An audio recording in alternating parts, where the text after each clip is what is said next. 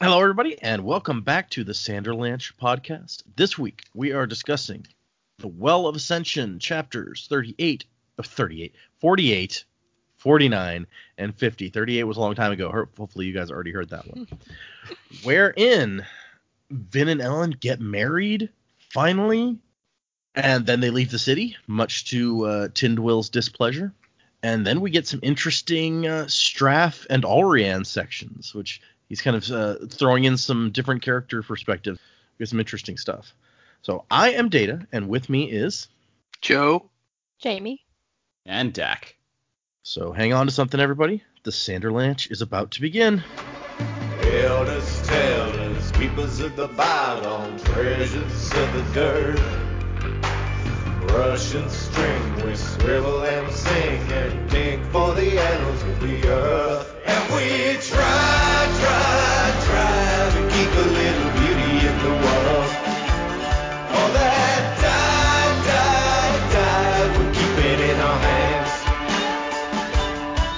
And before we get started, I just wanted to let everybody know now that we're into December and Christmas time and everybody's got family stuff going on, we are going to be skipping a week next week, maybe maybe two weeks as our kind of Christmas break here. And so I just wanted to let everyone know ahead of time. You're gonna have a week, maybe two, uh, without new episodes, unless I come up with some little random five minute tidbit to throw out to entertain people, which I don't know that I will. But please keep with us. Come back after our Christmas break for us to finish up the Well of Ascension. We are so close to the end now. Yeah, so we got some interesting. I want to say a lot of it is kind of set up for what is clearly about to happen, but uh, some kind of high stakes setting up. What did you guys think of these three chapters? Well, um, first, guys, sorry about my voice. I actually, uh, I actually have COVID. I'm okay, but you know, dealing with that. So my voice is going to be kind of weird this episode. I, I like these chapters. My COVID brain may not remember everything that happened, but the wedding was kind of the immediate wedding was kind of a shock. I definitely laughed out loud when she's like, "I killed your brother," because we talked about that in the last episode about how she was just going to run in there and say talk about his brother, and she definitely did that. Yep, you called that. And then I really enjoyed them kind of getting out of town. The Allrianne stuff was unexpected for me, even though we had kind of talked previously about her having like being up to something extra, but it was definitely not what I was expecting. So that was uh, that was good too. And then uh, the Tindwyl stuff kind of made me sad because she's ang- she's so angry. And then uh, I re- we really definitely left off on a cliffhanger in the last chapter because the battles, I guess, the some kind of battle's about to begin. And I really, uh, I'm really sad that Straff didn't die. I was really hoping that that uh, he was not going to wake up from that. Yeah, I kind of I kind of felt the same way. I did like that it wasn't him being poisoned the whole time. You know, Zane wasn't setting things up. It was it was Amaranta the whole time, making him into an addict. I thought that was kind of a neat touch. But I mean, look, now that she's gone, who knows what he's gonna drug himself with to make himself feel better. I don't know. Hmm. That guy's unpredictable. Again, really, yeah, really enjoyed these chapters. It's kind of strange. It's one of those one of those sections that we've read that's it doesn't feel like there's a lot that's happened, but there was a lot of information still to take in. So we're definitely we're definitely setting up for some pretty big stuff to go down. Allrianne, I'm not shocked that she had her own little agenda in there. I don't trust her. I still think she's annoying and yeah, I still don't like her. The wedding uh kind of made me cringe a little bit. Like it's it's sweet, but at the same time that's yeah, that's a pretty intense situation to just get married under. I don't know. Just didn't really sit right with me, but I hope they're happy and they run off to the well and do what they need to do. Interesting to see what happens with them as well, given that Sazed has made up a whole bunch of information for them. How long is it going to take for them to figure that out? So, Right. but You guys were pretty confident that that you're like, no, they're not going to leave. They're not going to be able to convince Elend to leave, at least not yet. We're going to have some more stuff going Yeah. on. Right. So- maybe it wo- maybe it won't be this book. Ah, next chapter's great. Literally the next chapter. That We've was what was definitely read this book head before. The whole time. Yeah, So, it is yeah. called the Well of Ascension. It is. I was like, but it's taken them so long to leave. Surely they're not going to leave now. Uh, okay, never mind. Yeah, bye. I should stop predigging things. Where you get to that section of every show and you're like, nope, I'm I'm not opening my mouth this time. Fuck it, done. You're not I'm getting anything done. out of me. You're just gonna use it against me later, Sanderson. I know. I figured it out. Uh, yeah, these chapters were all right. Probably not my favorite chapters in the book so far, but um, I don't know. Just like just like all right, cool. This is happening now. That's happening. I just felt uh, all right. Uh, yeah, it, it definitely did feel like a lot of setup just for stuff. I'm like, okay, where are we going with this? Just because again, we've sat through a lot of a book which has been a lot of build up. And I'm just like, cool. You can tell the Sanderlanche is starting because I don't think we've had Allrianne's perspective before. So uh, that that'll be the the next you know new perspective that he's throwing in as things start to get really really heavy. But yeah, it was it was all right. I look forward to seeing where they're going from here. yeah, I mean, what? Yeah, the end of the chapter, it looks like uh, is gonna start. So uh, definitely going somewhere interesting. It seems like. Okay, so let's get into these three chapters. The the first epigraph here is longer than the ones we've been getting lately, but it's all about it's like you know, Alendi, he's a good guy. He's a sacrificing guy. All these horrible things he's done, they're kind of like a sacrifice for him, I guess, to like accomplish the greater good. So he's he's still pumping up Alendi Yep. game. It's like yeah, this guy's a, this guy was the worst, but I love him. That's exactly what I was gonna say. It's like we're still we're like back to the Alendi bromance with Kwaan. It's almost like he's trying to convince himself at this point. It's like no, he is a good guy. Just this went wrong. Whatever it was that went wrong. Mm-hmm. Yeah, we still don't really know, except that Yeah. he thinks he's not really the hero. That's all we kind of know. Yeah. And we get into the chapter, and Elend is up late trying to figure out how to write a letter to Jastes to convince him to see reason, while at the same time thinking of, of another possible plan where he's like, we could just make enough of these wood coins to pay the Koloss ourselves, which would be pretty funny, actually. I mean, points for thinking. You know, maybe it could work if if you were face down with this blue, skin tearing giant army. I'd be willing to try carving some coins if that's what it was going to take. I wonder how you do it. Like you've got all these coins, you just walk up to camp and be like, "Hey, I have more money than him. Come work for me, humans." quote unquote. Look, I don't think it would work, but I'd be willing to try it. See this? We've buried more of it at the Northern Dominance. Go there and dig it up. That's what humans do, don't you know? Because I mean, if you just give them the money, they're just like, cool, now we got it. We can do whatever the hell we want. So Well, no, you got to convince them. That's not what humans do. Humans work to accept the money. uh, yeah. I don't. know. Jastes is somehow convincing them to work for the money. So who knows? I I mean, mean, humans take bribes. Uh-huh, yeah. Just like, don't, You know? don't you know that humans take bribes? Just not all humans take bribes. I mean, you gotta wonder. He's got all. He's got twenty thousand Koloss, and he's apparently paying them regularly. I guess, or maybe he paid them one time. I don't know. But if he's paying them regularly, he's got to be carting around a bunch of money, fake money, whatever, to fill up their little bags every week or whenever, however often you pay a Koloss.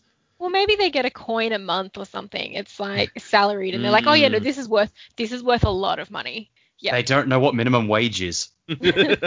They're practically slaves.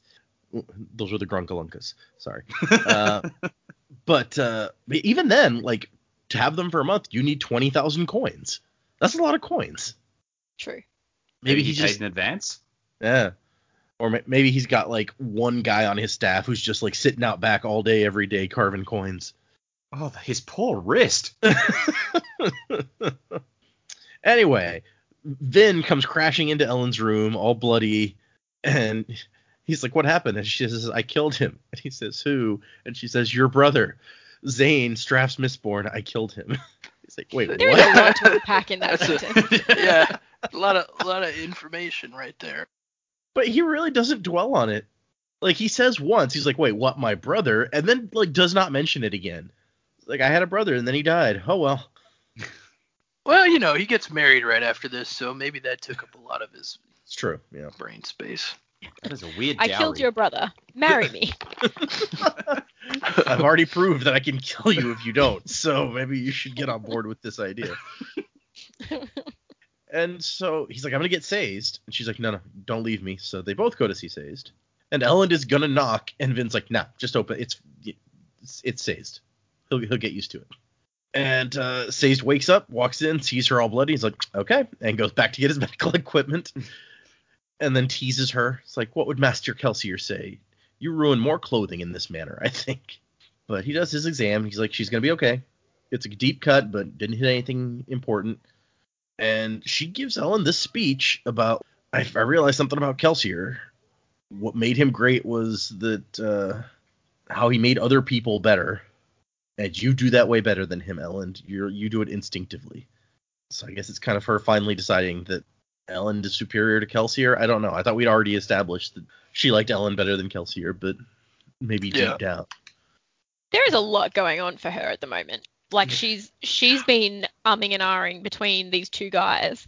She's killed one of them as a result of him basically trying to kill her, and found out that her loyal companion was a spy, and bleeding all over the shop.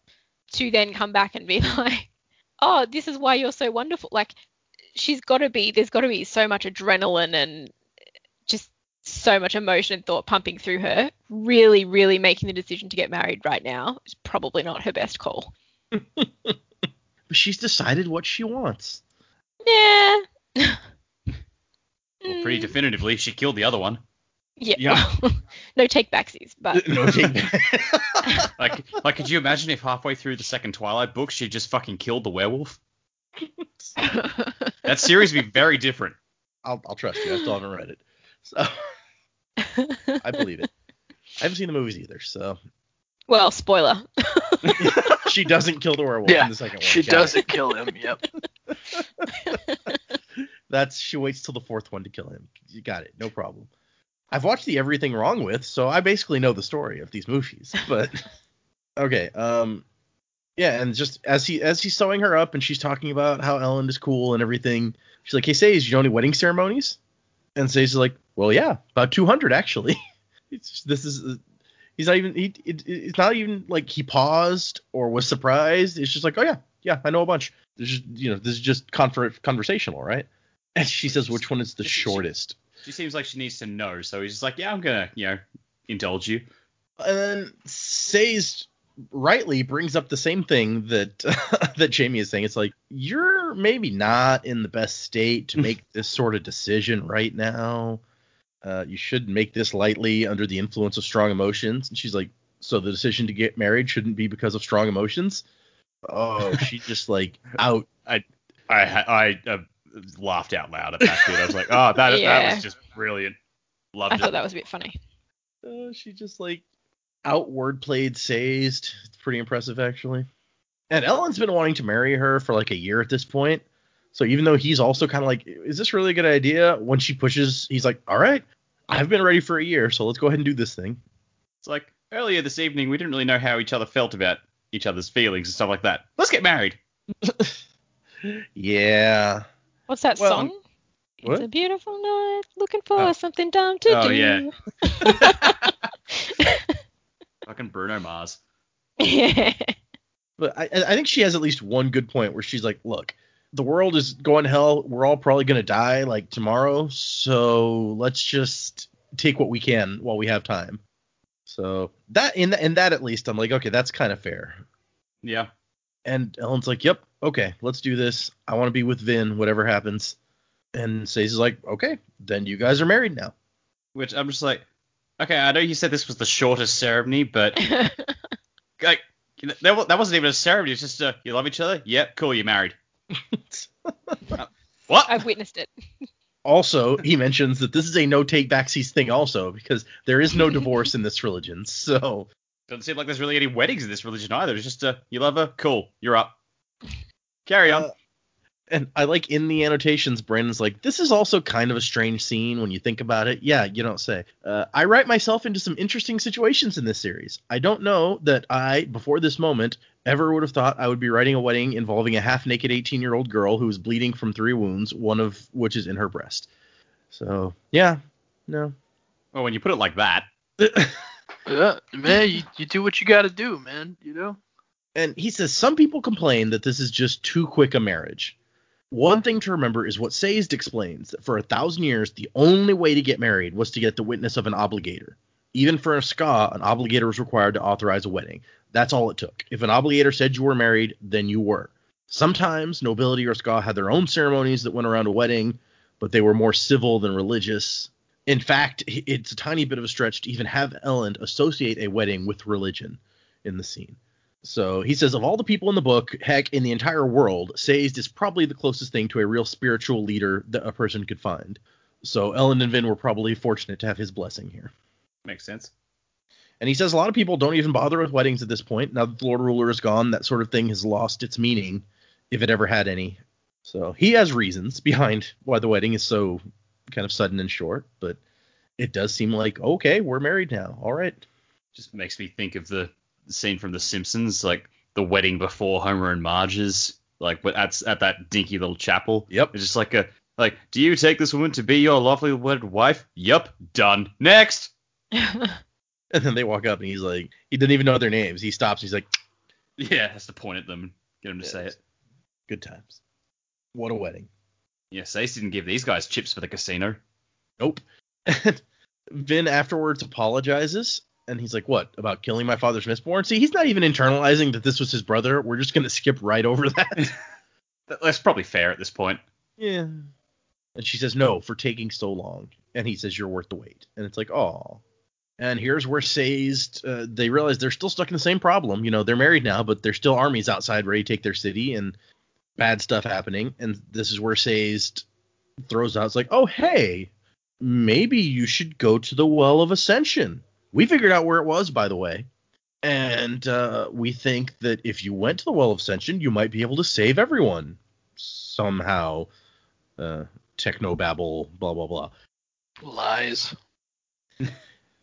and they come back to that lock and key metaphor that Joe hated. Yeah, it's a pretty terrible metaphor. well, it's used here to justify going to the Well of Ascension.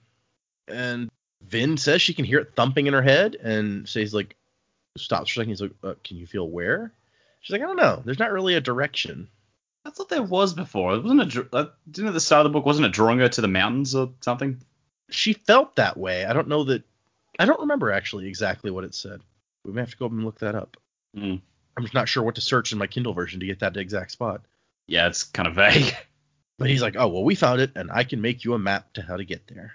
And so they decide that they're going to leave. Only after Sazed is like, look, Straff Venture's going to take the city. Like you, you know that Penrod is trying to get through the uh, the the assembly to let him come and take the city. He's going to come in. Elend, if you are here, he's going to execute you. So we could just have a peaceful transition of power if you go with Vin, and then you guys can go and save the day, right?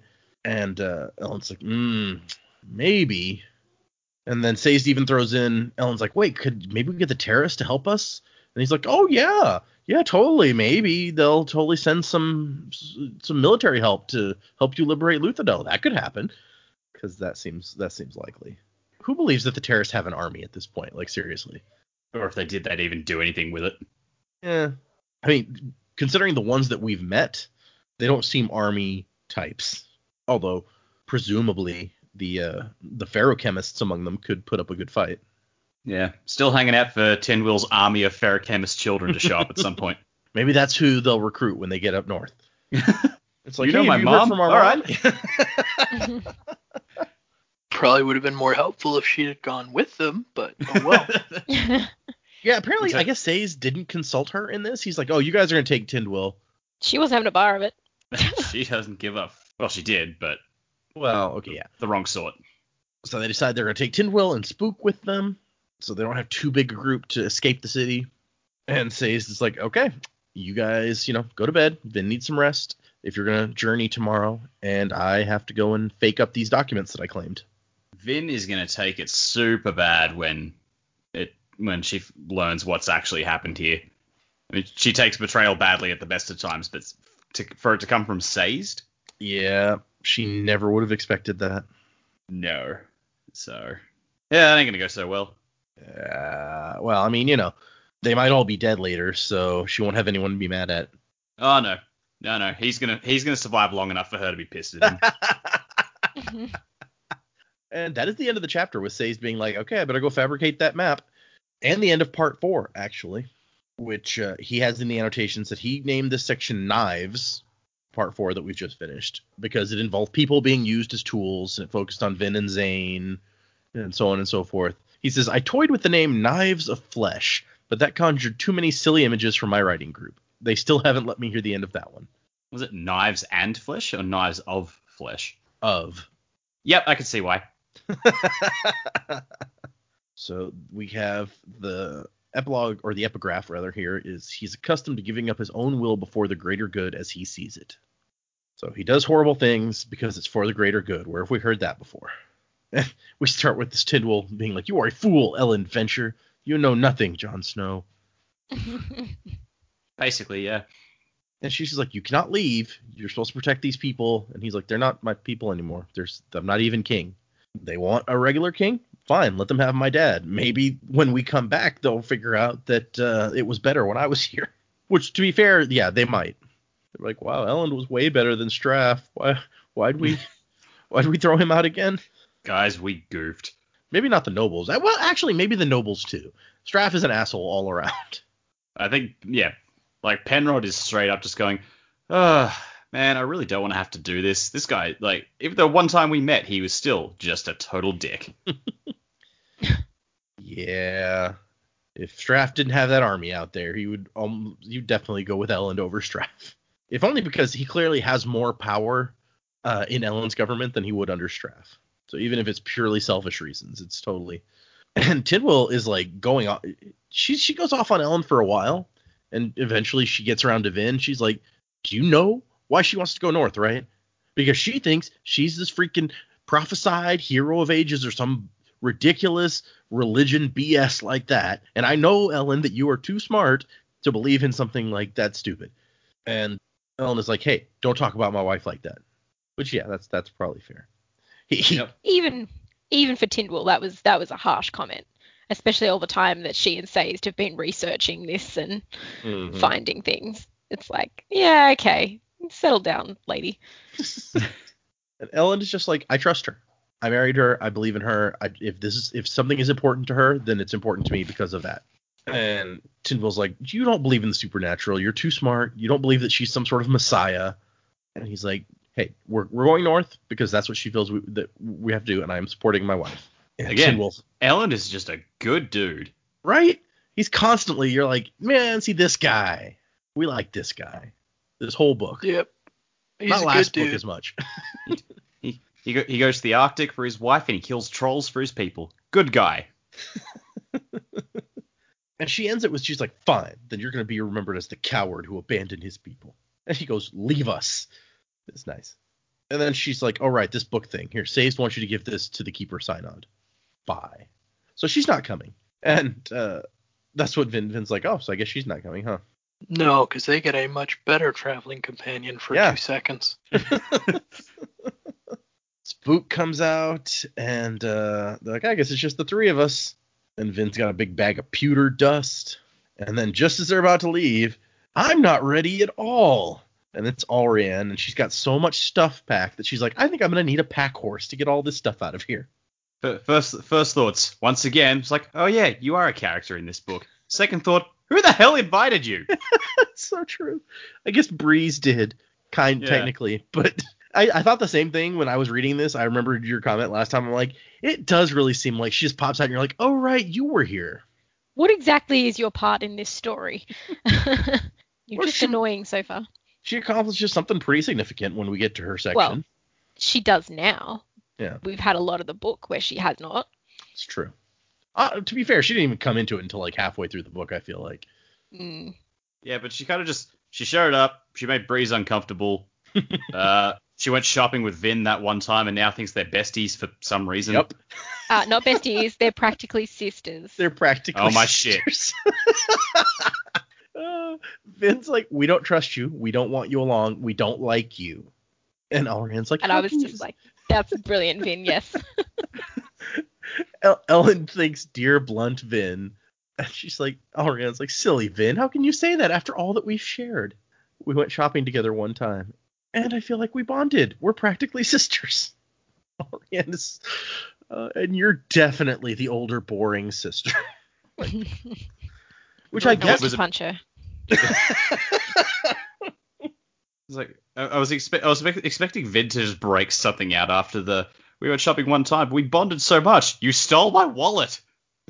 just, so- just some ridiculously small thing. Just like, of course, this bitch did that. And then I like when she's when they're gonna leave, she's like, "Well, you could leave me behind if you want, but I'll just get follow you and get into trouble, and then you'll come and save me, and don't even try to pretend like you wouldn't." She's the worst. So they let her go because yeah. I'm gonna put it out there. She's worse than COVID. Joe's like, I can now speak from experience. Uh, Allrianne and Spook both worse than. Co- Wow. That's pretty. That's, that, I that- didn't that's- say that's spook. I said her. I knew that you were thinking Spook. You're not even denying it. See, although Sp- uh, Spook is in this section and he really doesn't even say anything. He never gets to talk. Well, in fairness, when Yeah. Allrianne's around, can't really get a word in edgewise anyway. Oh, you- yeah. Uh, honestly, I, I I feel like we're supposed to start feeling sorry for Spook, but it just makes him more annoying to me because he's first of all, first off, he couldn't he wouldn't talk normal, and now that he's finally talking normal, all he does is complain about how nobody cares about him. yeah, no, you're not wrong. It's like my one thing was the weird was being the weird talking guy, and now that that's gone, I've got nothing. Well, you- you just didn't know that he was always complaining about that before too, and you just couldn't understand it. That's what all his lines were. So they start to leave, and the people see them leaving, and they're like, "Oh no, the king and the Lady Era are abandoning it, abandoning us." And Vin does goes like uh, full Douglas MacArthur and is like, "No, we are not abandoning you. We're going for help. We will return." And everyone's like, "Yay!" And there was much rejoicing. Yay. and they get out of the city and there's people shooting arrows at them from Straff's army and Vin is like no you guys go ahead I got this and she does some badass allomancy where she takes the pewter dust and throws it like y- pushes against it in the air to like raise up a cloud of dust from the ground and like consume the people following them and shooting arrows at them with this cloud of dust this is probably the coolest bit in these chapters. I'm just like, oh, that's new. That's very creative. I like that. yeah she's always coming up with creative uses of allomancy I feel like more than anyone else we've seen Yeah. Oh, also ash. It's dust and dirt and ash because of the whole ground is always covered in ash. I, I tend to forget that sometimes. And then once they're out of danger, Allrianne's like, "Well, thanks for helping me out. Uh, I'm leaving." And I was like, you what? What are you doing? you, you just needed an escort out of. You could have said that. You could have said, "I'm leaving. I'm not coming with you the whole way. I just want to come with you as we leave." Ugh. Vin might have been happy to do that actually to get rid of Allrianne if she'd known going in. That's a really good point. You could have just said that. but uh and Elend's immediately like, "Wait, what?" And Vin's like, "No, who cares? She's she's leaving. It's better. It's like we solved a problem. Yeah, it's like, dude, don't don't ask. Let's just move on. Don't Gift horse. question the good luck." Yeah, exactly. Right. If I had to guess, I'd say she probably didn't say that inside just in case Breeze or someone who was going to talk to him overheard and went and told mm. him that, oh, she's actually not going with them. She's going to fuck off and do her own thing because yeah. That's probably going to lead to conversations with King Penrod, sub King Penrod. That's a good point. She might just not not have wanted it to get back to Breeze. Yeah. And I like I like that we cut from Elend thinking, well, that solves one problem, to Breeze saying, well, that solves one problem. Wah wah. And he's like, Breeze was worried about Allrianne's safety, so he let her he he convinced him to let her go. And then he's like, wait a second, wasn't Tindwyl supposed to be there? And so he's like, yeah, I don't know. She decided to stay. he he tells he says Lord tells Lord Breeze she is a difficult woman to read, and Clubs is just like they all are. And it's like, ah, dear, dear blunt Vin. And then there's clubs. and then there's Clubs, who just always says what he thinks. Also, Uh, uh, even to right now, when Demoux's like, "May the survivor protect them," and says he's like, "Yeah," and Clubs is like, "Hey, stop that! Don't encourage him." And he gets in kind of an argument with Sazed about religion. And he's like, no, people are stupid for believing in the survivor. We knew him. He is not like a savior. He is not going to help them. He is dead. He's not a savior. He was a fucking dick. He kind of was sometimes. Yeah. Although, I, I, honestly, I feel like Clubs thinks everyone is a dick to some degree. yeah, well, I see that. Yeah. Clubs is like, and even if he did save them, he'd probably show up 10 minutes late because he was always late. it's true. He's just like, he's got the classic Bender things, like, ah, everyone's a jerk. Kelsier, me, That's this jerk. yeah. I gave blood. Whose blood? Some guys. Some guys. uh, oh, there's an interesting note in the uh, annotations that the guy, uh, a guy named Isaac, who drew the map for Mistborn, is the one who named the gates of the city. Uh, noticed, or he's, he said that it would be cool if there were eight, if the if the eight gates were named after the eight basic metals. And Brandon says it made so much sense that I'm surprised I didn't think of that. Ah, now I've got to rewrite everything. stupid, stupid, helpful artist. And he's gone on to do a whole bunch of art for uh, Brandon, and he's a pretty good artist. I have a couple of his prints actually. So the question I would have then is, before the map guy decided to do that, was it was it less than eight gates, or was it not eight gates beforehand? And then he said, "Hey, I'm going to name these gates after after the um after the metals." And Brand's like, "That's a great idea. Shit, I've only got like six here. I need to add two more." The way he says it was that he says Isaac was the one who realized when doing the map that it would be cool if the eight gates were named after the eight basic metals. So in my mind, that sounds like there were already eight gates, and he's like, "Oh, hey, these would be good things to name them." Okay. But who knows? Maybe he, I mean, before somebody else made the map, maybe Brandon never even thought about like an exact number of gates. He was like, I need enough gates for like my team to go split up and try to guard during the battle or something. I don't know. That's an interesting question. And if there were eight already, they must have named them something. So I'm curious about what their name was before. Yeah. What were they Hmm. originally? Hmm. He The he also chicken and the egg situation. Yeah. He also he says you can also note here that Ham is back to calling Elend El against Elend's request earlier in the book. Ham started that a while ago actually. He's not the best at following orders. I'm shocked. shocked, shocked. Well, not that shocked. Yeah. But yeah, I mean it's kind of I don't think we've ever seen clubs get this intense with someone where he's going off on Sazed a little bit and uh it it's at some point he's like no, I mean he Sazed has just explained that his belief is situational. To him, even Lord Ruler was a deity because people worshipped him, right? And is like, yeah, kinda. And he's like, at least that fool Demoux has the sense to choose one thing to believe in. I guess it makes sense. I mean, you, you get the feeling that Clubs has had like a really, really shit life. I mean, all the skaa have, but yeah, he's like he's just been through it so much, and he's like, I like these things that people believe in to give them hope never actually help them. So why do you care? Yeah. And I think that's that's just really colored his perception. And then along comes Sazed, who his entire thing is telling is giving people stuff to believe in that isn't tangible.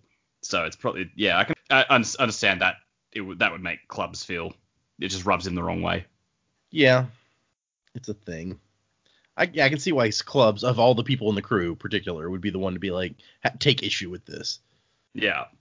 And then eventually, clubs, you know, stomps off to take care of the army or whatever, and leaves Ham and Breeze and Sazed to discuss. It's like maybe Kelsier really is out there, something wa- watching over us.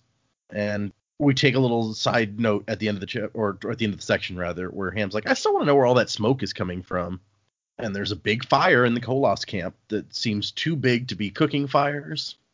And Breeze is like, maybe it's the tents. And Ham's like, no, Elend said there's only a couple of those not enough to make that much smoke. It probably was is like, "Eh." All the cooking fires, but the Koloss have not quite mastered the human art of pot roast. they're they're trying to make a, a casserole and it didn't work out. They're singing "We didn't start the fire." Jastes's just like, where did they learn that song? Uh. Breeze shakes the the section ends with Breeze shook his head and thinks it doesn't really matter now, I guess. Which come on, that just screams. Um, This is definitely going to matter. Uh, so I don't know. What do you guys think? What could be burning so big in the Koloss camp? the bodies of all the leftover humans. They've killed Jastes and all his men. Ooh, That was kind of my thought as well. yeah, it could be. That would be very relevant to uh, the situation. It ma- it would matter. Mm. They they found out Elend had more money, so they burned Jastes alive. They've already heard about the money. Who knew? Yeah, no, I'm I'm still lost. I think that I think that's a great idea. the others have had, but I I was I was just like I've got no freaking clue about this. Okay, fair enough. And we cut to Straff Venture, who is not in a good place. He's feeling a little sick, Yay!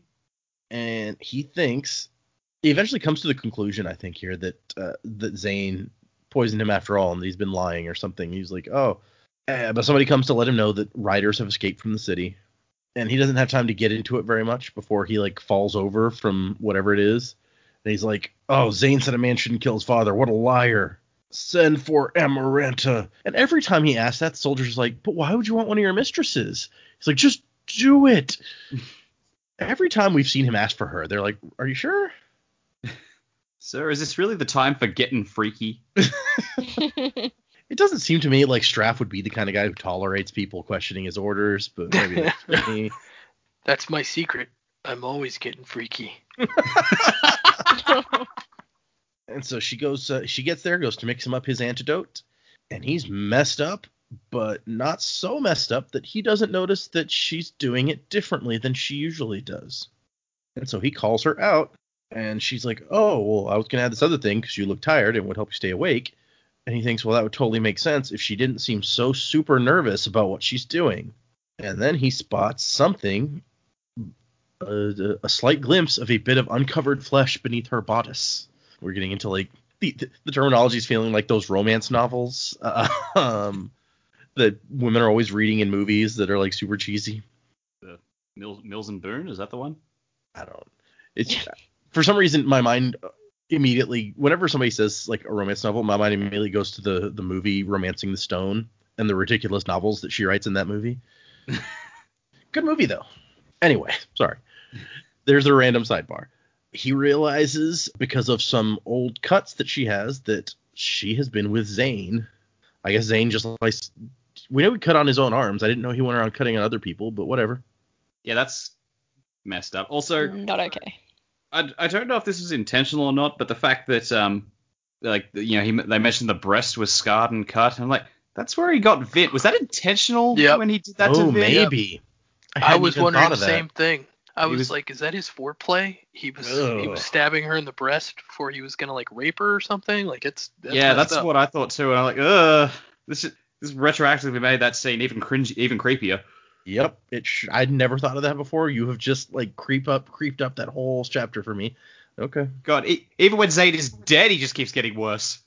Oh. And she, he's like, "You're his lover." And she's like, "You abandoned me. Everyone told me you would, but I hoped."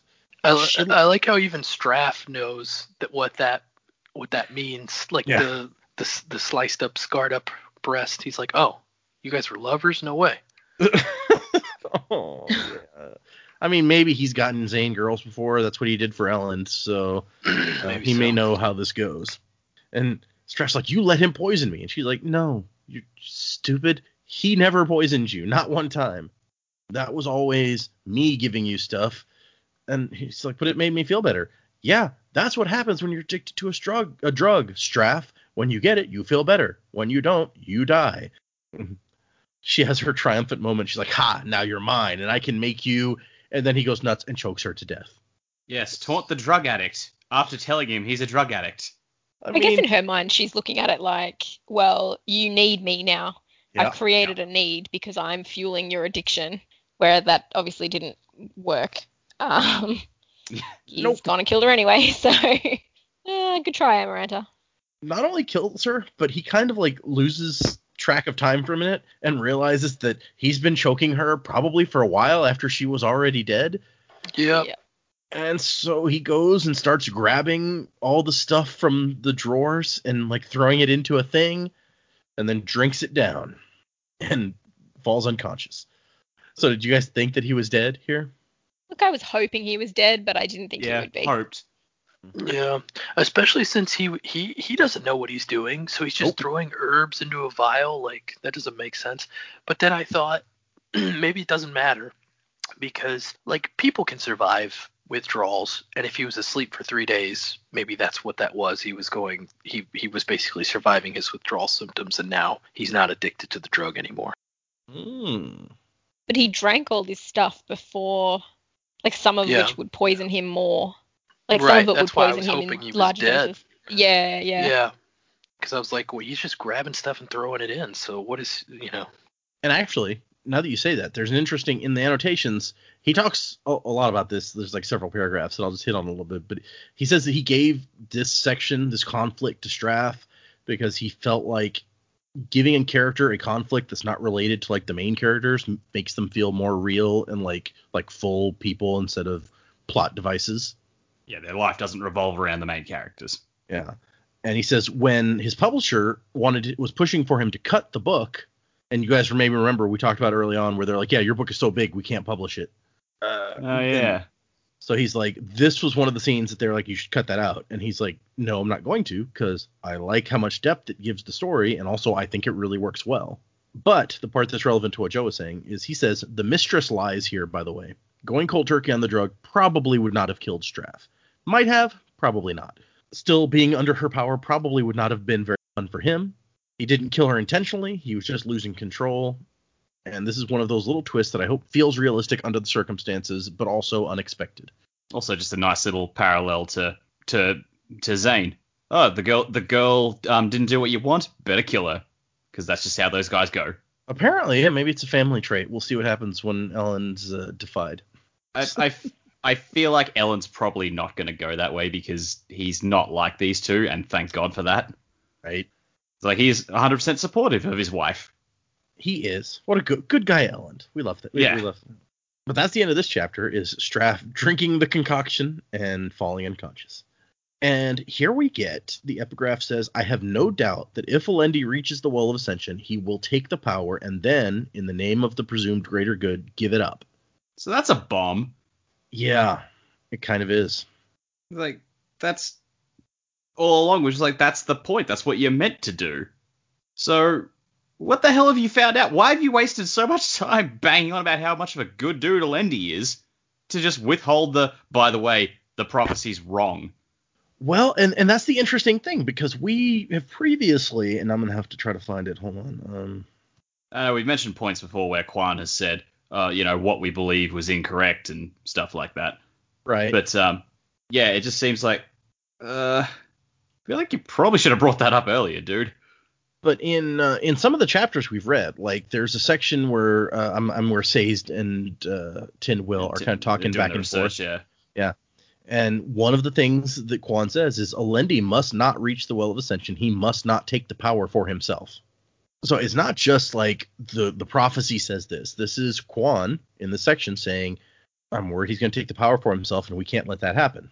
And that's what Tindwyl, and that's when Tindwyl points out. She, she's like, Kwaan sends Rashek because she's he's worried Alendi's going to take the power for himself. But why was he scared of that? Because he goes on and on about what a great guy Alendi is. And here That he was- says, oh, he's not going to take the power for himself. Yeah, here here he says that he has no doubt that Alendi will take the power up and then give it up for the greater good. So, hmm, interesting. So, which one are you supposed to do? deceit.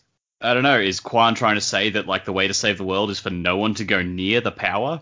Hmm, maybe.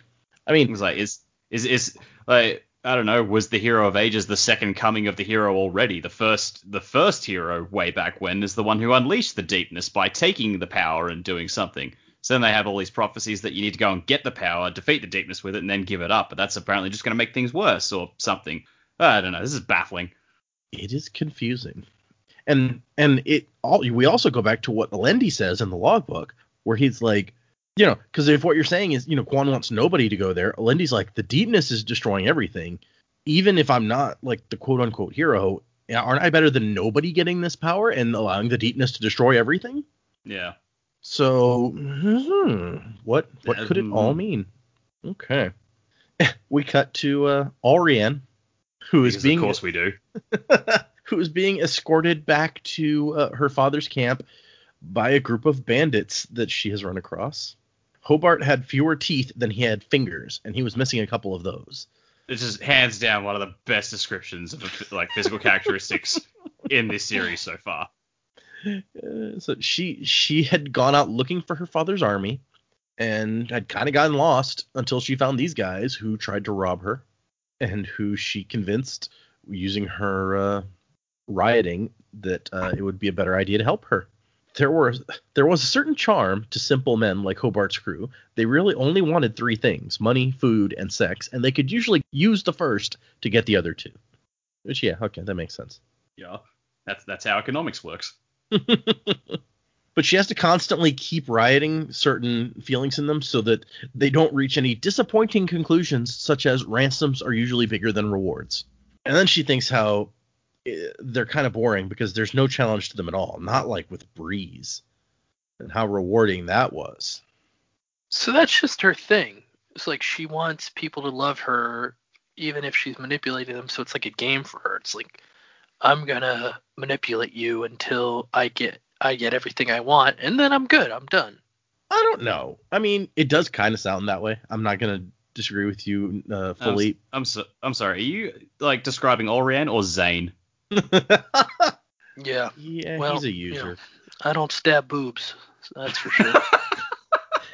But no, I mean, she, she oh, thinks. we'll have to get that on a shirt. Oh no, God no, please. she she thinks like, oh man, Breeze, you're so great. Do any of your friends even realize how noble you are? And we find out here in a bit that she's doing this because she wants an opportunity to possibly help Breeze. So she seems to care about him, in addition to the fact that he was such an amazing challenge. So, I got sort of a question here when they get to the camp. So she comes up and like she's and she riots the guards, but she riots their calmness. Mm-hmm. So I don't know. Just I'm I'm trying like a lot of the you know you get differences between you know pushing and pulling with the metals, for instance, is very distinct between bronze and copper, very distinct. But I feel like with like with this description, rioting and soothing, it's really just like going for the same effect from the other direction because it sounds though when you soothe someone, you soothe away all their emotions so that only one is left. And when you write someone, you're writing one specific emotion so that it's like stronger than all the rest. So I don't know. It just strikes me as weird that like you go like even though they're the opposites, you're going for the same result there. Is like have I got that right? Yeah, actually, and I don't remember if it's in one of the books or some other thing that I've read, but it's interesting because rioting and soothing are like the one pair that works like that is what this thing I was reading was saying. It's like you're using different powers, but to you you can use either one to get the same effect if you know what you're doing with it. Which I mean, Yeah. yeah, you can't you can't do that by pushing and pulling on metal necessarily. Uh, you can't get the same effect either No. way. No. well, I guess because emotions make you feel a certain way, whether whether it's being improved or taken away, like Yeah. increased or decreased. Yeah. I mean, whether Yeah. one emotion is being increased or the other, like if there's two emotions, if you're increasing one, it takes more precedence. If you're decreasing the other, that one still takes more precedence. So, Yeah. I, I guess it just sort of threw me because uh, she like specifically she's rioting calmness, and it's like, oh, rioting means like you're firing up an emotion, and calmness is like very much an emotion that is not fired up at all. So Mhm.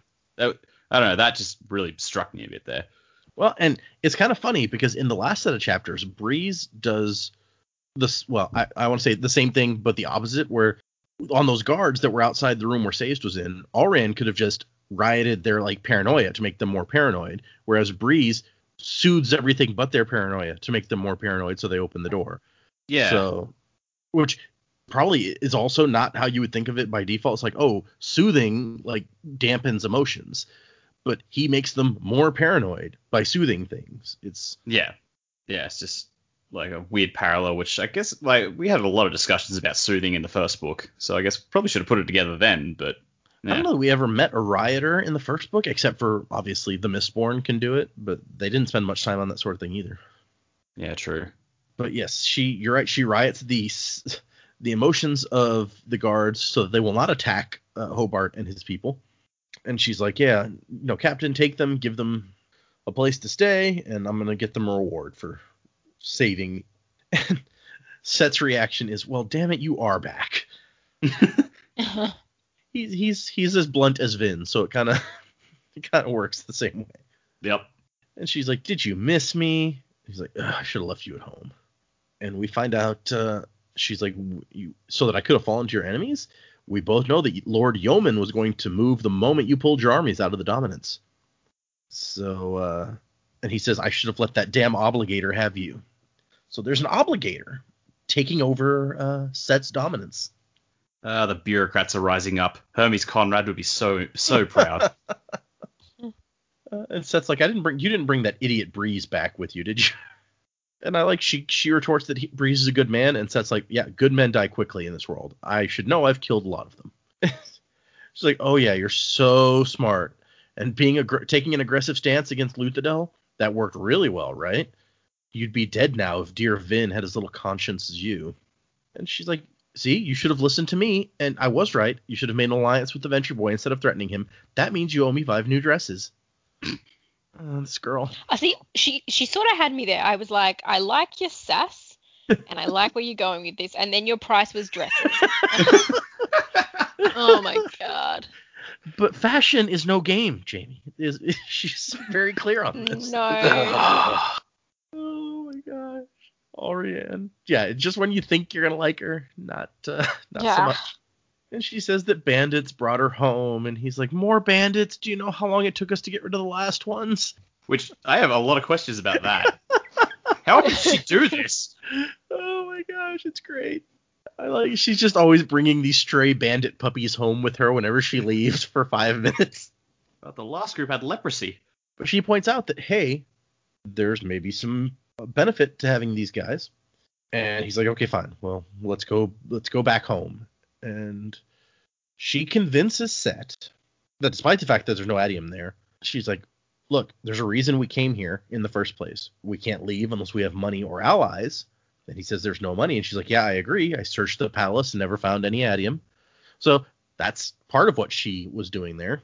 But she's like, we can't leave unless we have money or allies. We're not going to get money, so we need allies, which means we have to go back and make allies somehow. And her conclusion is, we go, we wait till the fight starts, then we help whoever looks like they're winning, and maybe they'll be friends with us. That's a bold plan. They're, like that guy that sh- that sh- um doesn't help out at all in the group project, but shows up on the like the grading day to like to share in the mark. Yeah, that's a really good uh, simile there. I like that.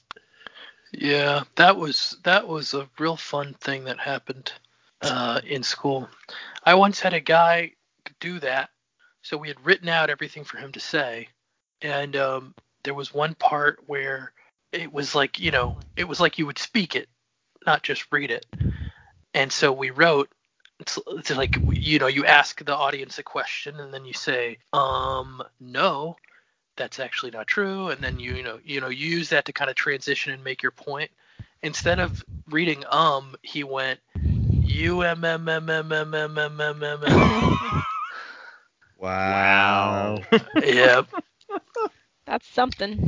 it was certainly something I, I I had lots of projects in college where I did the majority of the work, but I don't remember it ever going that badly.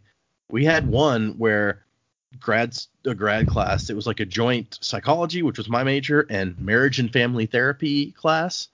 And so we had four person groups that we had to be in. And this professor was a psychology professor, and we had to do this. Uh, it was we had to like, do a team building thing, and we Oh, had to have we had to like put a group through like team building stuff and then we had to have statistical data showing how they had changed their like teamwork had changed from before the course that we put them through and then after the problem was that none of the marriage and family therapy students had ever taken a single statistics course only the psychology students had taken statistics courses and so i ended up in a group with three marriage and family therapy people and i was the only psychology person and the statistics was like 50% of the project for 50% of the grade of the project. And so all of that was my responsibility. Plus, two of them were international students who not not lazy or anything, really great, nice people and wanted to help, but not super great at speaking publicly in English since it wasn't their first language. Okay. So I did had to do all the psychology stuff and also like half of the actual presentation on top of the psychology part of the presentation because they weren't real good at the speaking part. So that was a fun thing. Wow. And then I overslept that day that we were supposed to do our project because I had uh, my alarm was my cell phone and my mom decided to buy me a new cell phone. I did not live with her at this time, but she bought it for me as a present because she was paying my cell phone account. Got it activated as my new cell phone, which deactivated my old one while I was sleeping and caused it to not go Oh, off no. alarm anymore. Whoa. So I woke up way late and town and my professor's like, he liked me, but he's like, please tell me you have some reason other than like you overslept while you were not here. Because like this this presentation is like your entire grade and you've let down your whole team by not being here and having to go late and get this big demerit on it. And i'm like well i did over i mean i have a good reason why i overslept but oversleeping is what happened and he was not pleased. Ugh. so yeah random fun story That's just unfortunate. yeah and then i got a ticket because i was in such a rush i parked in a place you were not supposed to park and so after the Oh, presentation i got a ticket just wasn't a great day. No, yeah, not so much. Anyway, so back to Allrianne. She convinces her dad to go back, and when we get into her brain, like, because he tells her, it's like, well, if we go back and help whoever's winning, it's not going to be to help your friend Breeze because they're not going to be winning ever. And she she thinks like, well, you can't help him if you're not there. If you go back, maybe there's at least a tiny chance that you'll end up helping him. I'm sorry, Breeze. That's the best I can do. So that's kind of sweet, actually, in uh, Allrianne's way. Hmm. And then we cut to Elend, who uh, you know, has been uh they've been on the road for three days. They're not pushing themselves, you know. They're not in a hurry to get anywhere. And he and Vin are married now, so you know, the stuff that goes along with that. They're just going on their honeymoon. With Spook. With Spook. He's the boss boy. Bellhop? Yeah. I don't know, what's the term? The pack mule. That's the term. He's the he's their Uber driver. I mean, he is carrying, he is pulling the pack horses. yeah. The one thing that always strikes me, and it's not mentioned at all, but it's like we do know that uh, obviously Vin and Elend are now sleeping together. If they weren't before, I don't. It, it, and the way they talk about it, kind of doesn't seem like they were. But we know that while they're doing other things, Spook is keeping watch, and Spook always burns tin to keep watch, which means Aw. he gets to hear everything that happens. Yeah. Uh, I mean, I would say poor spook, but I don't, I don't, uh, I don't really care. So don't really care. You, you don't want to make yourself more sick. yeah, that's Uh, true. and I'd forgotten actually that we get this part of Elend's perspective where he's he's thinking about like how impressive Vin is because she's not really even showing any of the damage from her fight anymore. It's like she'd fought Zane, who had apparently been Elend's half brother, and also Tensoon's Conjure left. It was a wild night. Yeah. He kisses her and it wakes her up, and she's like, "You're a bad influence on me. I don't even sleep in my clothes anymore. But if people showed up in the middle of the night, I'd have to fight them naked." And he's like, "Ooh, dude, no." Saucy. No, that's uh, that's gross. You don't want to naked. it turns out Vin is he says that she's afraid of horses and she's like i'm not afraid of them they just don't like me because they know i can outrun them and it makes them surly He's like, oh, is that it? Is it? and she nods. It's like yes that is it. Thank you. Oh gosh. And spook's out there and he thinks someone is following them. He's also whining as joe said about uh, you know how useless he is because vin is just vin is vin and she's good at everything.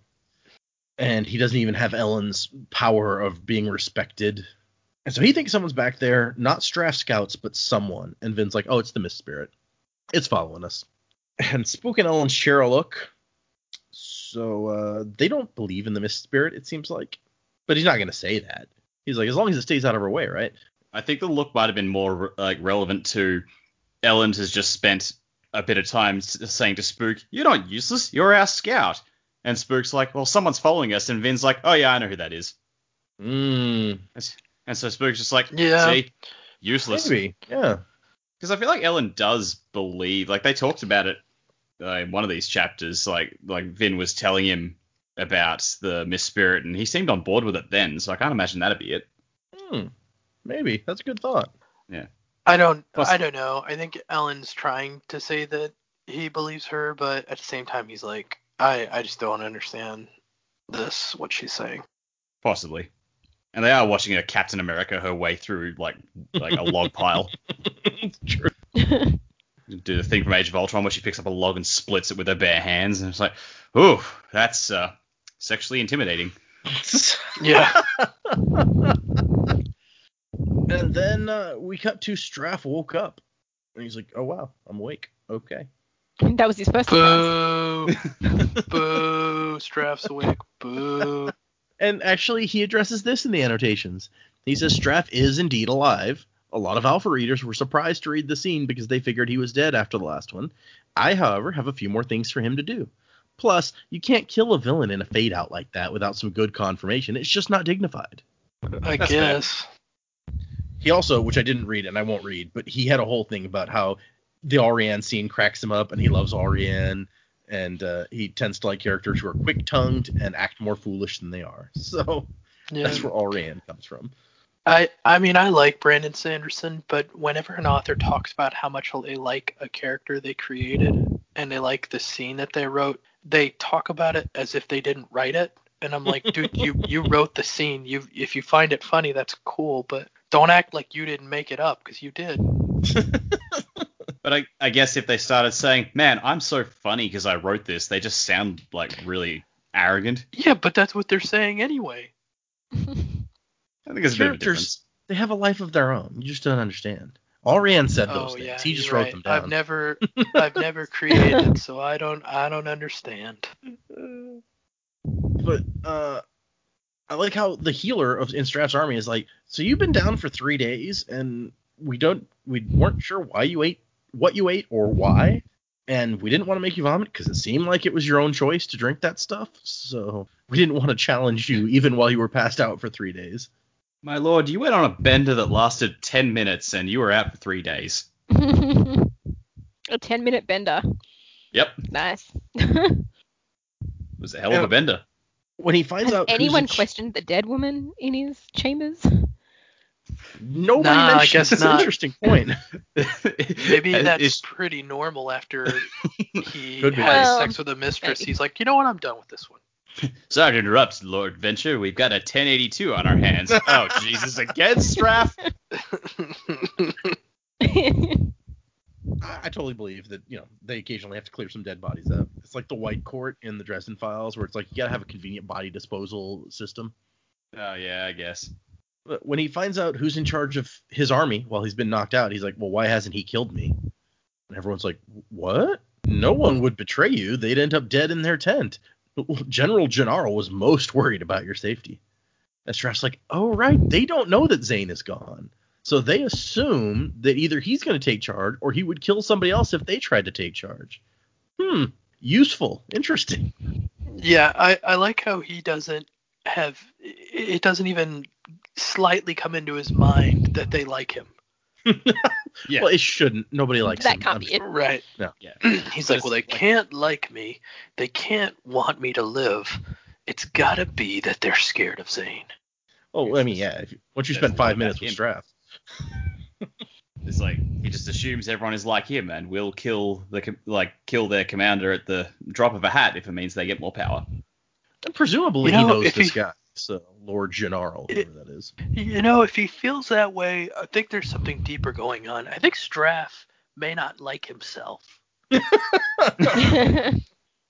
Just the Stewie Griffin like uh, thing. It's just like banging on about his plans and then just goes, I've really got problems, haven't I? Uh, but they tell him that Vin and they think Elend have both left the city, and that Lord Gennaro was getting ready to attack. And uh, Straff says, "No, no, hold on. We're gonna break camp and pull back because he wants to see if Zane's plan will work. Because remember, he didn't come up with the plan. Zane came up with the plan. I wonder if how differently it would have gone if Zane had never uh, mentioned that.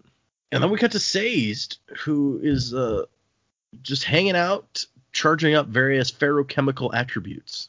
Three days wasn't a lot of time, but he's trying to boost, uh, save up everything he can in anticipation of what's about to happen.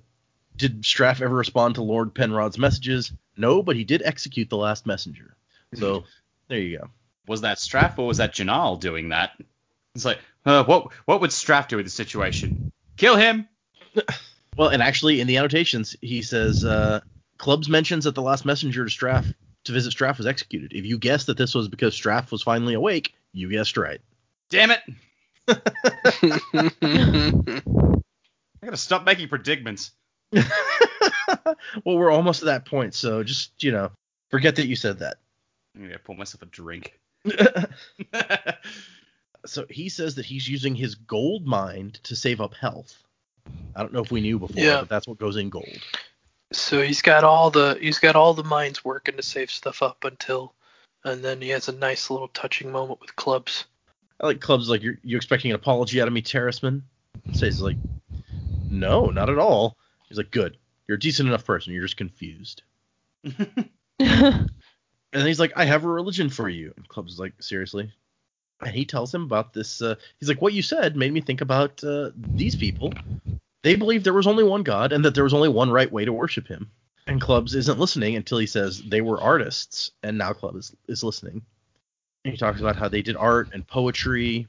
And Club's like, why are you trying to preach this to me? Shouldn't you preach something about warfare? Or he's like, no, no, no everyone else has forgotten that you were like this woodworker, this artist, and I saw you putting the t- finishing touches on pieces that your apprentices had carved. Yeah, I don't, I, I don't know if you guys had forgotten that he was a woodworker and a very skilled one at that, but Uh, I remember. Never forget. and Sazed had this made, this little wooden disc that's the symbol of the Dadradah faith, and leaves it for clubs. Who then says your woman has been looking for you, and Sazed tries to be like, we're not, and then clubs just eyes him, and he's like, okay. and uh, Sazed stops filling uh, most of his uh, the mines that he's using, and clubs is like, interesting. Like I saw all the changes. I guess you didn't want to face that woman without all your faculties, huh? I don't blame you. Yeah. Clubs is firing on all cylinders today. He really is. Clubs is great. So he goes to find her, and she is with Dockson, and they are plotting. Penrod's in charge of the armies, and he's put noblemen in charge of all 20 battalions. And Dockson does not like this because the noblemen are stupid and they don't know anything about commanding a war. They've spent their lives ordering drinks and throwing parties. I think Sazed thinks he's about to just like stage another coup. Dockson's like, no, don't look frightened. We're not going to do anything that too drastic. It's too late for something like that anyway. And he's Dockson seems almost disappointed. oh gosh. But Dockson wants one of uh, the crew near each of the gates to take command if the noblemen kind of fail in their jobs, or to at least help out, I guess. And Tindwyl is there because Dockson asked for her advice because he also has no experience fighting war. No one really does except for maybe clubs. And then Sazed and Tindwyl have their own little conversation. He used up all his wakefulness and speed, and he used up all his health overcoming a sickness in the south.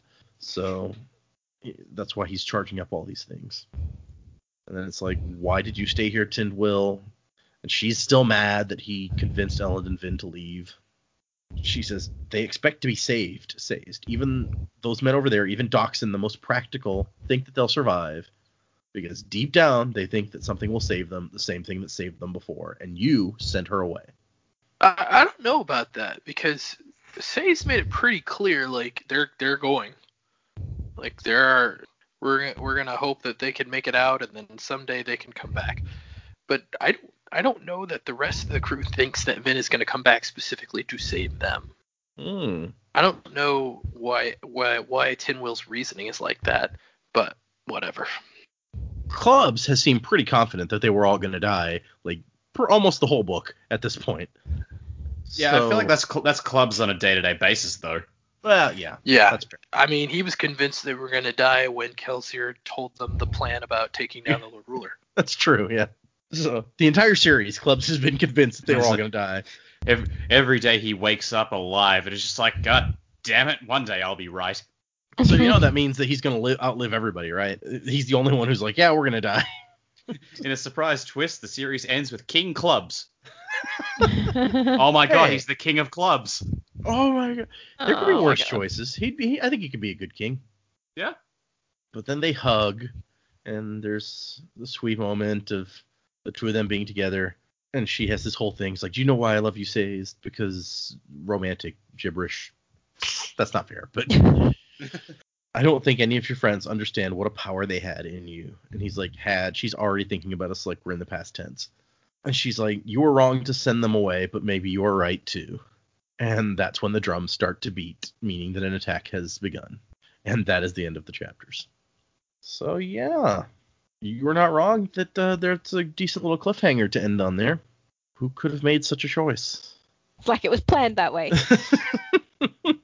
Oh my. Let us get into predicaments, which Dac has been saying he stopped making predicaments. So why doesn't he go first? Oh, okay. Uh, how's that bus I just got thrown under? no. So, all right. Battle's obviously started. I expect. Um, I think I called it an episode or two ago that some of our some of our guys aren't going to make it out of this conflict after the mass development that Clubs has gotten, like in the last few chapters alone. I think Clubs is like the highest on my list. Is he's actually probably going to kick the bucket. Um, like he was trying to squeeze in all the development he could before it happened. Well, I mean, he he got like nothing in the first book, and he Yeah. made it out unscathed. But he's gotten, like we, I think we've said it a lot. He's gotten way more in a handful of chapters in this book than he did the entire first book. It's true. Um, so I feel like that is all leading up to we're deliberately getting more and more attached to him, and then uh, he'll pro- he'll probably die in the process. And honestly, I'm starting to think it might not be looking so good for Breeze either.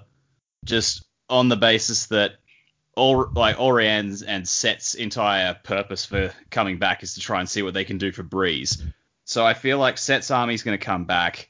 They're going to aid the uh, survivors in Luthadel, and then Breeze, but then Breeze is probably going to die, and Allrianne's going to see it. So I think that'll set up Orian for a bigger role in the next book.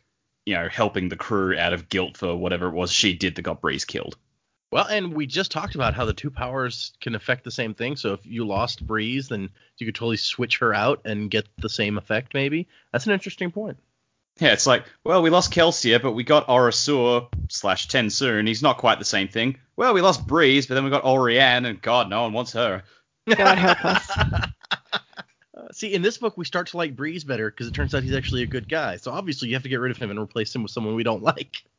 Yeah, but yeah, Nice. no, I feel. I, I, I think earlier on I called Ham, but now like I don't I don't think that anymore. I think yeah, Clubs and Breeze. I don't think are going to make it out of this book alive.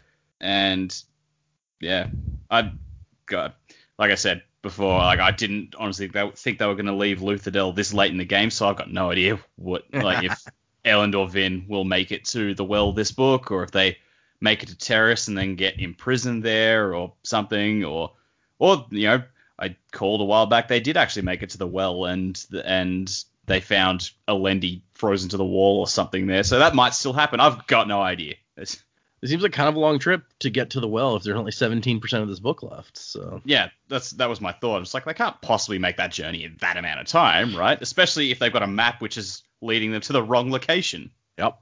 And I think I think they even made a point in these chapters of being like, yeah, you know, they're not in a hurry to get there. So, yeah. Hmm. Damn honeymoon. Okay, fair enough. Uh, Jaymee, what do you got? I actually don't really have much this week. I I did agree with Dac's idea about clubs possibly not making it through the book. There was there was a point, and I can't even remember exactly which point it was. It's probably when clubs were talking to Sazed about their religion, and I was like, ah, clubs is gonna die. um, he'll finally find hope, and this will be it. Yeah, I wasn't surprised that Tindwyl didn't go with them, but I'm sort of surprised that like I, I thought she would go with them at first, but then her reaction just seems totally totally justified. I feel like if Sazed had maybe spoken to her about it first, maybe she would have understood, but she seems to just be completely on the outer from what Sazed plans for them. Mm-hmm. So that that sort of didn't surprise me that she was like, hang on a minute, I'm not in control of this situation, I'm not going. Yeah, I feel now that we've got those three on the journey though, you've got Elend and you've got Vin, I'm starting to think that Spook is probably going to play a bigger role in this at the well. I just otherwise I don't really understand his point of being there apart from being a pack horse. But yeah, interested to see where he goes. Spook is going to take the energy at the well and become the hero of ages, or the new Lord Ruler. Oh, There you Well, yeah, thank you for just taking my prediction. Appreciate go. that. Aw. I was, I was, I was gonna say like maybe, maybe he, maybe he'll fight the mist ghost, and then it's the ghost versus the spook. Well, the thing that sort of tipped me off in that was that he could see, like he knew someone was following. He could he could detect that, and I Mm. don't know whether that's all Tin Eyes would have been able to detect that, or if there's something about him that's special as well. I mean, he's not hearing the thump. We don't know that he's hearing the thumping. I don't know that we've actually ever had a spook viewpoint. I don't I think don't so. think we have no. It would be incomprehensible. Uh, Jaymee, I want to put it on record right now. There's nothing special about Spook. oh, Alrighty. poor spook. So mean. Okay, yeah. And it really does seem like if we're gonna have a major story point focus around these three people on this trip, Spook would have to get some more uh, time than he's gotten so far. Unless it's just like, oh, and Spook is here too. Just FYI. Spook is here complaining about how not important he is. Yeah. Mm. Spook's got a role to play yet. He's gonna die, and they'll be like, you were never important after all. Sad. That is Okay. sad, even for Spook. That's very sad. Yes, that's mean. Okay, uh, Joe, what do you want? Data, Data took my only prediction, so I guess I'm done. Uh-huh. Which which which one? That he becomes a new Lord Ruler, or that he becomes the Yeah. hero of ages? Or that he tries to, yeah. He tries and fails. Yeah, he tr- yeah.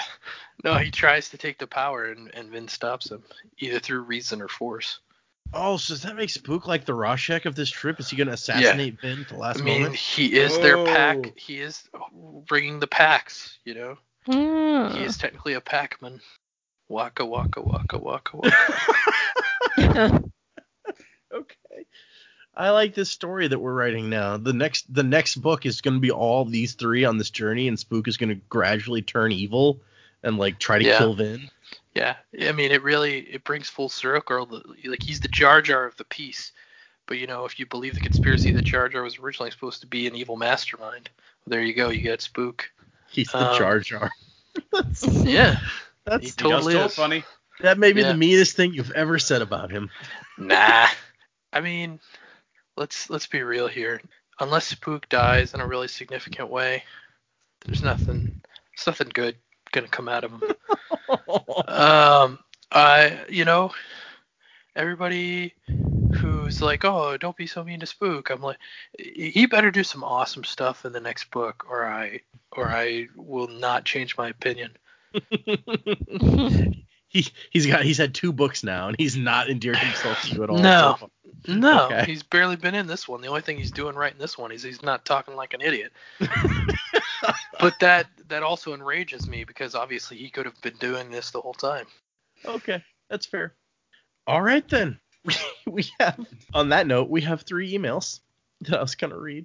Retro Rocket emails. I was gonna say he- how many how many are from Retro Rocket? There's just yeah, there's just one this time, but he's he actually brings up something interesting because in the last episode that went out, we were talking about how Vin was not you you guys were upset that she wasn't burning copper and that Zane was able to affect her because of that. And you're like, that's like lesson one. Why is she not burning copper all the time? So he has a comment on that. Uh, he says in the previous book, I think she was talking to someone, can't remember who, and he suggested to her that it was better to not burn copper so that you can tell what someone is trying to soothe or riot you toward. I think Vin took this lesson to heart, and sh- so she doesn't didn't burn copper as much as she had. I don't know if she even burns copper in this book at all. I at least can't remember it being said that she did. Uh, that was Marsh who said that. Which makes sense. Which I mean, that's one reason. I, I can see the logic there. I don't know that Marsh's comment would have gotten through Vin's paranoia, but I mean, it's a pretty risky move too.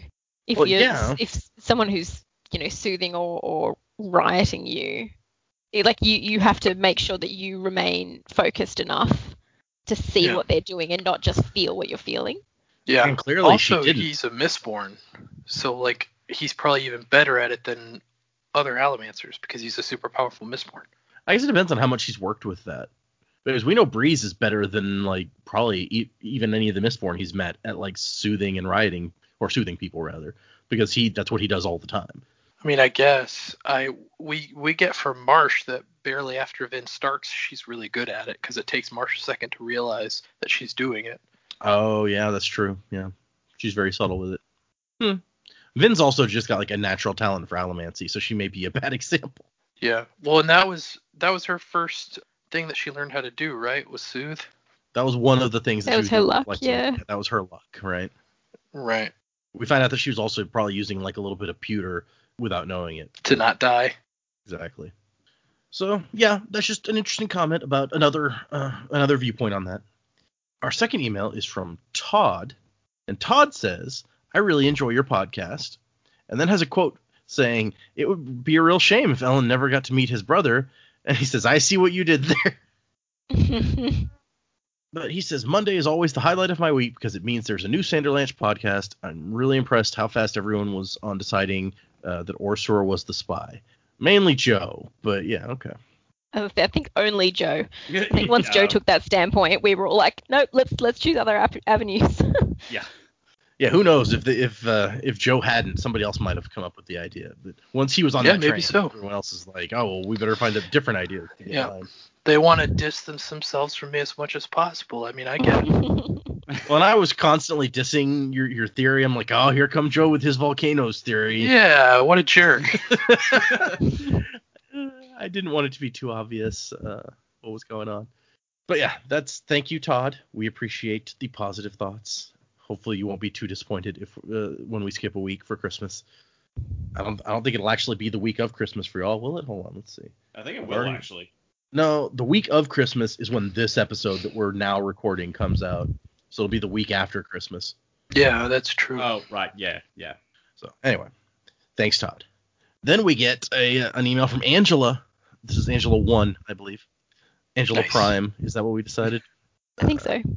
So she says, Hello, this is a super random thought, but y'all have made me smile, so I just wanted to say thanks. The last few weeks have been really crazy and slightly overwhelming. For some reason, my brain has decided that when I have a moment of feeling overwhelmed, I should think, It sucks to be a skaa. Nice. Do you sing it, Angela? Uh, Joe, Joe oh, you, you, you might have trouble. Yeah. Sing your song a little Nah, bit. yeah, I'm not no, up to let it. him go. Yeah, there you go. There you go, Dax Bum, got us. Dax got your back. Good job. Yeah, I can't. With a I little can't. bump bump uh, on the end. yeah, I can't do the spook. spin on it. I, I can't do the spook rap either. Not like this. Not like this. Not like this. I'm trying to kill Joe. I'm like, no, sing the song, damn it. She says, There's obviously no way for me to compare the mundane, normal stressors of my life to those faced by the characters in the book, but thinking about this little jingle always makes me smile and remember not to take myself or the small bad things in life too seriously. Wasing to the time of next, Angela. That's really sweet, Angela. Yeah, was really it's really sweet. nice. Thank you for telling us about that. That makes me happy. It's always a pleasure when she teacher, writes yeah. that. So it's got to be like end of end of uh, year marking and shit. Oh gosh, yeah. What a what a difficult time to be a teacher for sure. Yeah. this whole year. Yeah. But apparently, uh, kids get very uh, rambunctious in the last uh, couple weeks before school lets out. I am learning. So, You just learned that? You don't remember that from when you were a child? It's it's because all that all their respect for authority figures transfers from parents and teachers to the fat dude who brings them presents. That's a good point. oh my gosh. Yeah, my, my wife has told me stories about her school, and it's not even just this last couple weeks. She works in not the best school in the area, and she's just like, uh, our kid got in trouble because he hurt himself in like PE and said a swear word, which obviously you should not be doing that, child. And he got in trouble Sure. when he got home for this also. But she's like, I got a call from the principal about that. At my school, like, I get called a bitch by like my students every day, and I'm like, this doesn't seem like a good thing. Like you're you're saying this like it's normal, and that's not the way I remember school. But uh, Yeah, well, we, we you know, it's really just the public school stuff. That other school that you guys send your kids to is a different school district, so it's they've got very Not different same. expectations. but yeah, so I'm just like, man. She's like, yeah, they steal my food when I when I turn around. If I if I have food left over uh, from lunch, or if I have a snack that I'm saving, it gets stolen. And I'm just like, oh, jeez. Did she This work is- at the Mad Max school? Right? That's awful. Nah, all the almost all the public middle schools in our town are like that, from what I've heard from think? different teachers. Yeah, pretty much, uh, except for the one you guys send your kids to, because like I said, it's a different school district. So anyway, uh, and and yes, and things have only seemed to ramp up with uh, uh, with the vacation coming. So, But I, I also apparently the whole last week they're like, no, we're not going to bother trying to do any work. I, I feel like I remember that from school where they're like, we know we're going to give in to the inevitable wave of no kid is going to pay attention the last week of school. Right. Oh yes, the end of year entropy. Uh, I swear ours started in December. We used to get these Christmas contracts, and it was basically like for a month doing word searches and you know writing letters to Santa. Like I didn't learn much in December ever. uh, okay, sorry, another random sidetrack. Uh, but Christmas is coming up. We're, we're, apparently we can't pay attention either. That's why we're gonna take a week off. Um, that's my that's my new excuse. We just don't have the attention span for it. But for the next record, we are reading two chapters, 51 and 52. So, and fun fact, the the one after that we're reading four chapters. So, as we approach the end of the book, we're gonna speed up a little bit. I think it's also because chapter sizes may start decreasing as you know action ramps up. Yeah. Yeah. Makes Cliffhangers, action, and 51 and What have 52 for next time. Everyone, please don't be don't be too horribly disappointed in us for taking some time off and come back and uh, listen to the next episode, which things things are getting exciting. Uh, music Yeah. by Miracle of Sound. Make Oh sure my God, you Hey, you remember? Yeah, I know, right? I only Next have to edit it hear back into the episode so many times. Next time you hear me, I won't sound like this. Hopefully. Hopefully not. Yeah. Hopefully, yeah. that that would be a problem Yeah, if uh, Well, it's- an- another reason to take a bit of time off, let you get back on your feet. Yeah, I, we we might have to tell them we're not going to do D and D on uh, Tuesday unless you're feeling a lot better. Yeah, I um, I I'm yeah, we'll see. That's uh, Sure. you know, that's that's four days away from now, so Yeah. who knows? Joe is our DM, so it requires a lot of talking on his part. Oh, yep, yep, fair enough. Thanks everyone for listening. Wasing to the time of next.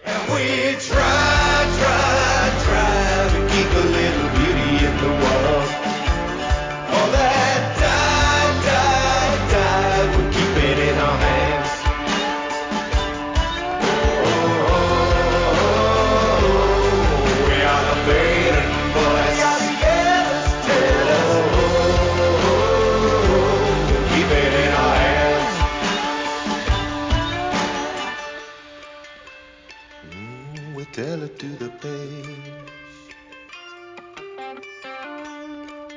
Ooh, we never let it fade.